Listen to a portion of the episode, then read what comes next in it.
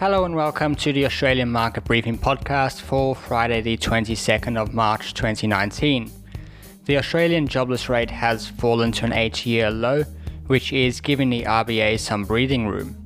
This means that they are able to give the economy a little bit of time to start generating some growth before, before considering the option of rate cuts.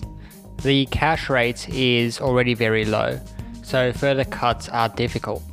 The unemployment rate is now 4.9%, which is down from 5%. This is due to a growth in part time employment and a decline in people seeking jobs. However, the rise in part time jobs actually masks a decrease of 7,900 full time jobs. NAB has been predicting unemployment to increase so that a rate cut is forced in July. However, they say that this gives the RBA a little bit of breathing room and it confirms the RBA's view that the next rate movement could be up or down. The big question in the ReadyTech IPO is the buyout firm behind it, Pemba Capital. As is normally the case in these sorts of deals, Pemba is planning to keep about a 40% stake in the company in voluntary escrow until this time next year. Fundies received financials for ReadyTech on Wednesday.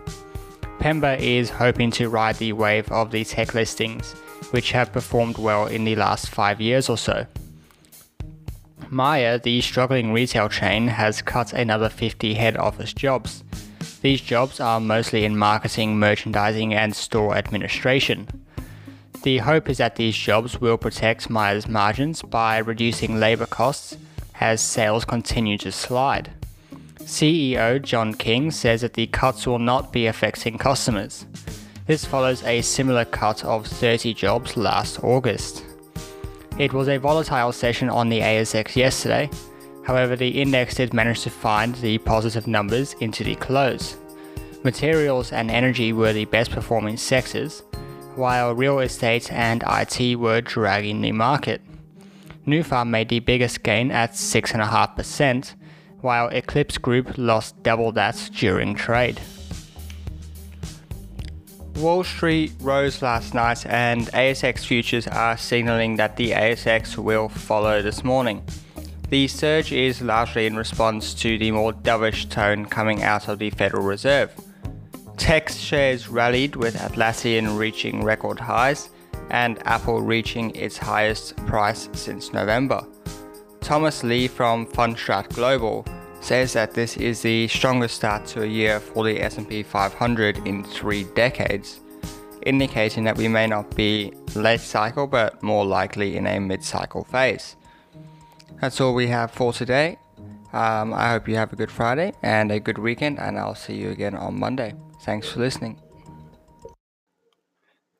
Hey guys, I just wanted to let you know that the Business as Usual podcast is going strong. We release every week at midday, so definitely go uh, wherever you listen to podcasts, go and have a listen or check out the Millennial Investor YouTube channel uh, every uh, every Saturday at midday. We premiere the new episode and hang out in the comments with you guys. So go check that out. Um, hope to see you over there.